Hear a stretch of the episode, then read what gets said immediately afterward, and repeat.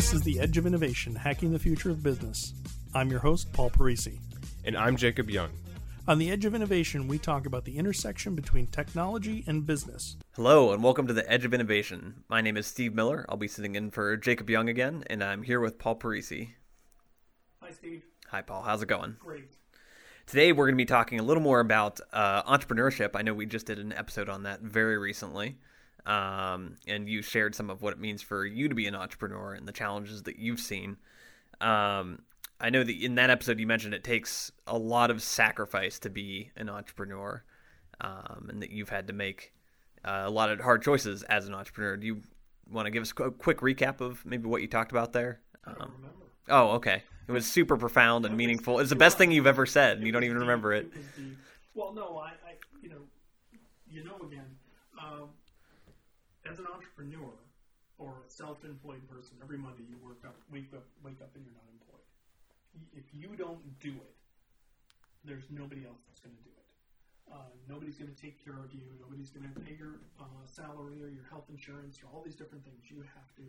The buck stops with you, and uh, it's really easy to sort of lose focus and become distracted uh, and not get things done. So there's a huge risk in becoming an entrepreneur because you could spend a lot of time on doing something. Let's say you weren't distracted, you really spent your time and you worked really hard. And it might be that you have a really bad idea and people don't buy it. Yeah. You might have a really good idea but can't establish the communication mechanism or the platform so people know what it is there and then go buy it. Or it may be just the economy goes bad. So there's a lot of risk in becoming an entrepreneur. But an entrepreneur is really sort of being a trailblazer. It's you know what the uh, Wild West was. I'm going to go west, young man, Yeah. find your fortune. Yeah.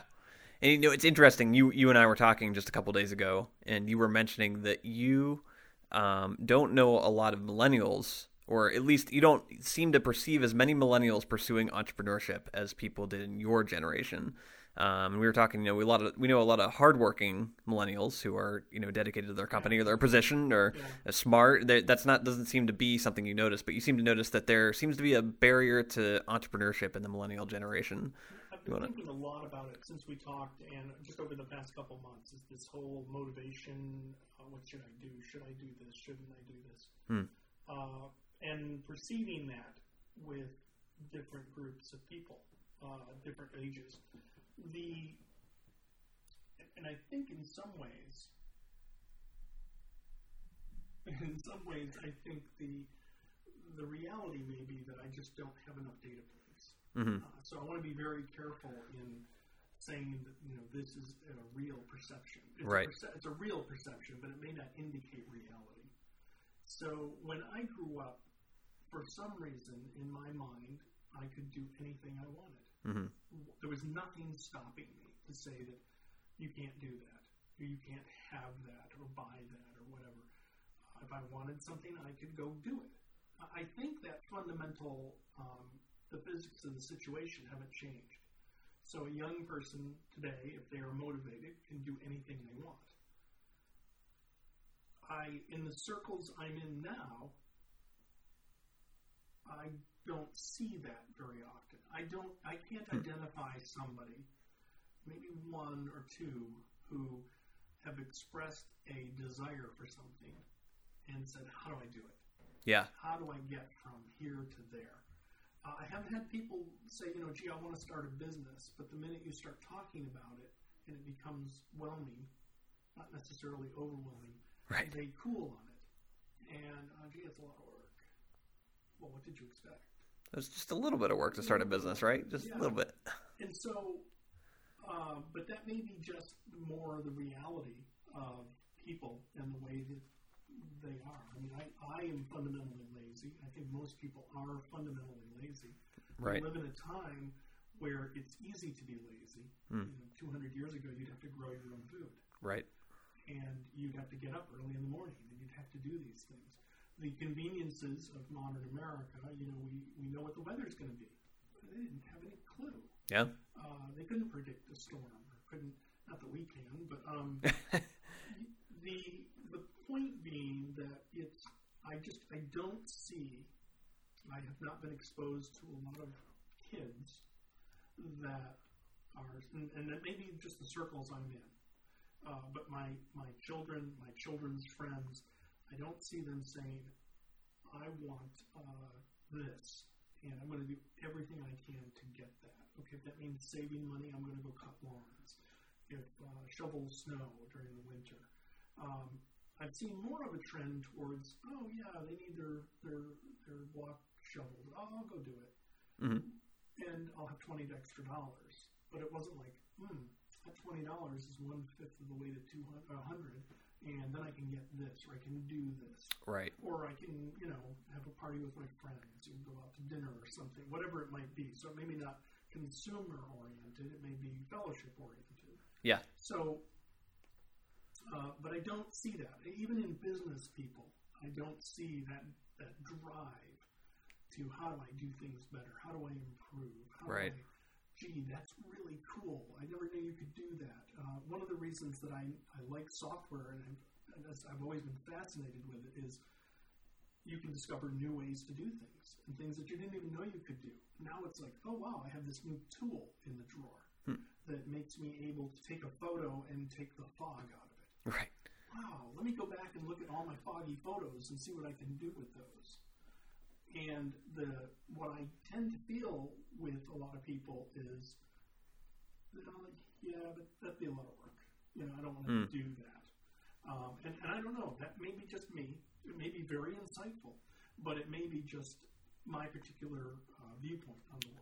Right. And we don't want to sell you short. Paul does help out with a local entrepreneurship program at a college. And this is part of where these uh, thoughts started for you. I know you were thinking, okay, I'm watching these. You basically, I mean, I'll let you describe it a little bit, but you basically watch um, sales pitches from potential entrepreneurs or pitches for funding, as it were. And then you get to critique them and talk with them about, okay, what do you think about what's your strategy for marketing, for sales? You know, how much money are you going to make, et cetera, the questions you might, they might get asked. Um, and so in doing that, what are the where do you think you perceived some of the issue you've talked about? You know, are you seeing that same thing where uh, the people here don't seem to have a lot of drive to, or they don't have a clear vision? What are some of the strengths even you might see there too, along with the weaknesses Right. from the upcoming generation? Well, I, again, I don't think I can grossly say it's the upcoming generation. I've just Right, some right. indications, and I think this is really in all generations. But Yeah, that's What- probably true. Yeah, what I will say is the chief question I want answered uh, as an advisor is why do you want to do this? Because um, do you want a million dollars? Most people would say, sure. right. Well, when it gets really hard to get that million dollars, are you willing to do it? And Yeah. as I said in our last podcast, everybody has the same amount of time. Yeah. You know, the uh, the wealthiest people, Steve Jobs, had less time than most people. True. and look what he did. Well, what is it? Because what? I mean, what did he do? Mhm. He was a smart kid who had another smart kid down the street that knew, knew electronics, and they built a computer and then went relentlessly to sell it Yeah. relentlessly, uh, and maybe even shorten his life because of that. Mm. Uh, you know, the stress of that certainly didn't um, give him longer life, I don't think. But so yeah, oh, I want a million dollars, sure. Well, are you willing to do what's necessary to do that? And when you wake up Monday morning and you've had a long weekend and ah, gee, it's cold out, I don't want to get up. When you're an entrepreneur or self-employed, and there's not another person to pull you along Yeah. it's really easy to stay in bed. So that big question is why do you want to do this? So in, in a lot of the the um, there's a local college, Gordon College, which is um, here on the North Shore of Massachusetts. They have a new center that's opened over the past five years called the Center for Entrepreneurial Leadership. Hmm. They've done is fundamentally different. They're taking entrepreneurship. Entrepreneurship is usually squirreled away or relegated, and I'm using sort of those negative terms, to the business schools or to the business department. Right. But that's not where entrepreneurship happens. Entrepreneurship happens with ideas across disciplines. And yes, you need to understand business to do that. But that is sort of like a necessary evil. It's sort of like, well, I need electricity. I need business. I need to know accounting, or I need to know people that are accounting. But the entrepreneur, the actual activity of entrepreneur, being an entrepreneur, is not business. Mm. It's of taking an idea and creating a reality out of it. Hmm.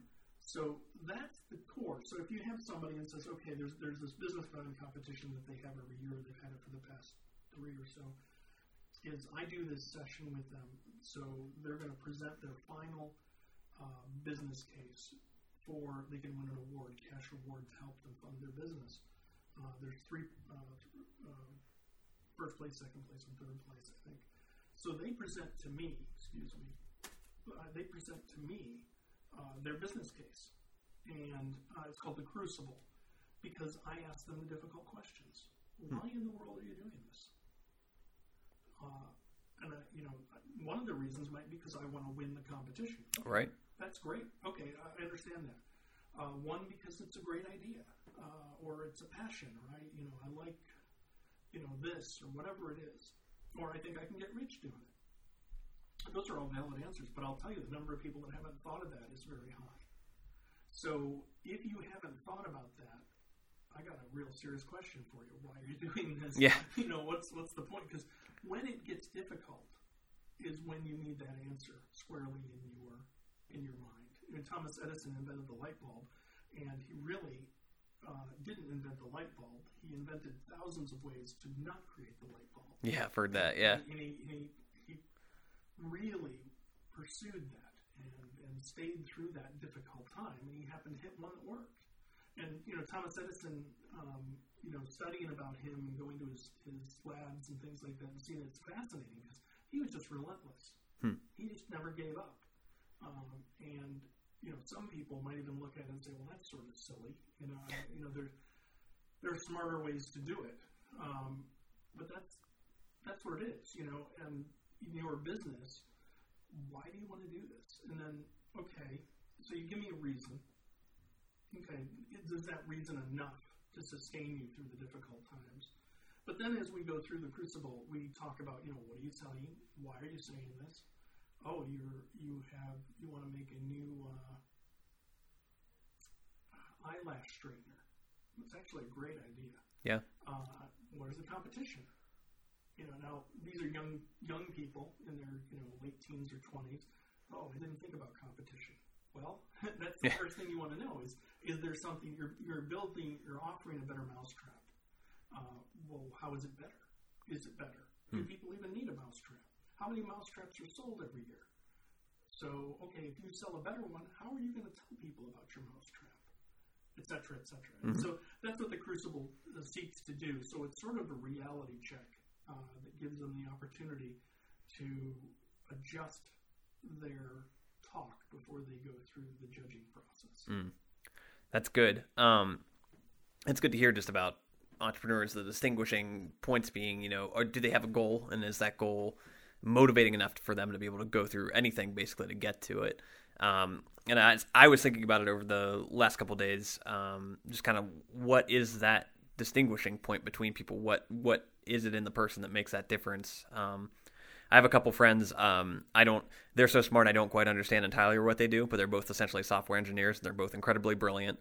Um, they've both built or played a very big part in building important pieces of software over the last few years since college, um, and and know it very well. And I can tell you stories about the specifics um, of that. But the interesting thing is that one of them is an entrepreneur and one is not. One has built their own piece of software and promoted it and gotten noticed and it continues to gain popularity. And one is within a very large company and plays a very big role in one of their very important pieces of software that they use to manage things.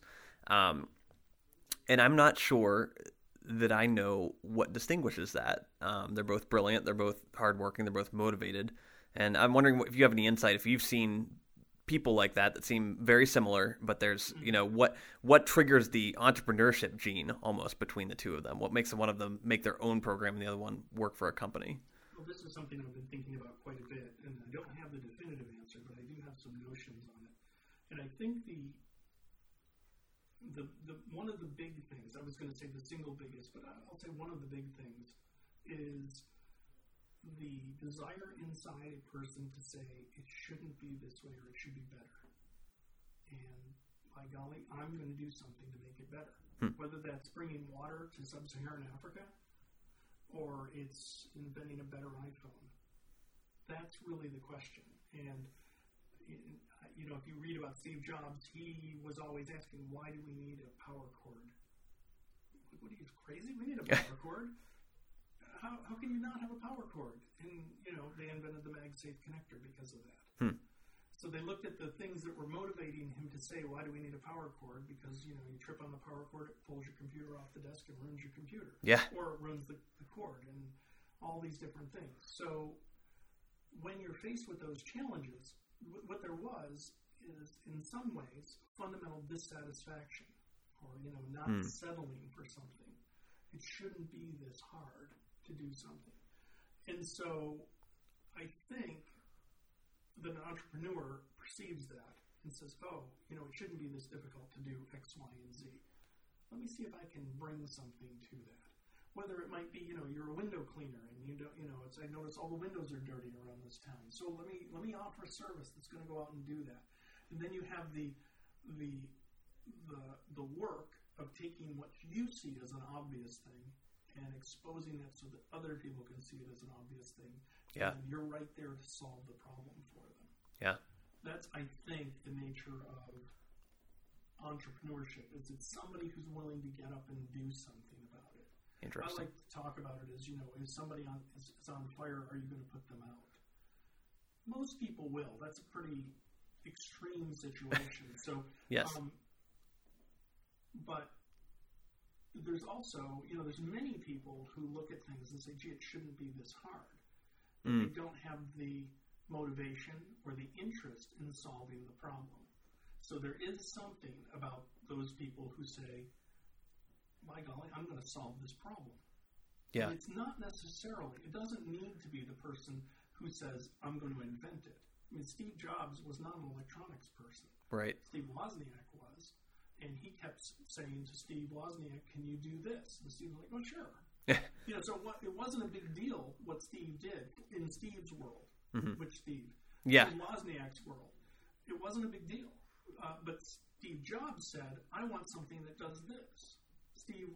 Wozniak was able to respond and do that. Yeah. So it's not necessarily truly innovation that drives an entrepreneur, but they're the um, you know they're not going to necessarily invent things, but they may just bring two things together that weren't put together before. Sort of like you know Reese's peanut butter. Thinking of like pineapple or something, right? Someone brought a pine and an apple together and made pineapple. Okay. Um, Peanut butter cups. is better. yeah, oh yeah. Sorry, I, you're the entrepreneur in the room. You would know. Um, yeah, and just kind of in closing, so we look at you see these people out there that are more motivated, um, and we see successful entrepreneurs, but there are also potential ones out there waiting who might have that vision and not know how to execute it, or might be ready to to solve problems but don't see one yet. Um, and what are ways that you can see um, older entrepreneurs or businessmen uh, helping helping younger entrepreneurs come along? Well, you know, I I don't know that we do a good job as a society of translating things down the age ladder, if you will. I think that budding entrepreneurs, people that want things to be different, that want to improve things, they have that itch to do that. They have a problem to solve. They need to reach out to business people that they they admire and like, uh, or don't even know, and say, "I need your help. I don't know how to do this. I want to know how to do this." Uh, and I'll tell you, probably 99 out of 100 business people would be delighted with that Wow, yeah, uh, and it would really do that. Now, you know, how do you offer that? You know, I've often thought. I mean, I'm involved with Gordon College and, and some other things, but it's it's definitely an effort outside of my daily life to go and do that, which I don't mind. I'm doing that. Um, but it would be neat, even if schools were to take local business people in and saying, you know, hey, you're interested in starting a, a mechanic shop? I'm a mechanic. Let me let me show you that. Uh, Yeah. all that different stuff, because it is. Um, you know, there are the people who are going to see that and say, you know, yeah, it's not. I'm not cut out for that. right, It's a great lesson to learn. yeah, And absolutely, Spent all the time and money and starting trying to start. You know, I want to I want to bake cakes. You know, and I really enjoy it. Well, once it becomes work, you may not enjoy it as much. yeah, But try it first. And um, I think for budding entrepreneurs or people that have ideas, reach out to business people and say, would you be willing to do that? You might have to ask 10 to get one answer, but I think you're going to find that uh, most business people would say, yeah, I'd love to mentor you. I'd love to talk with you about these things.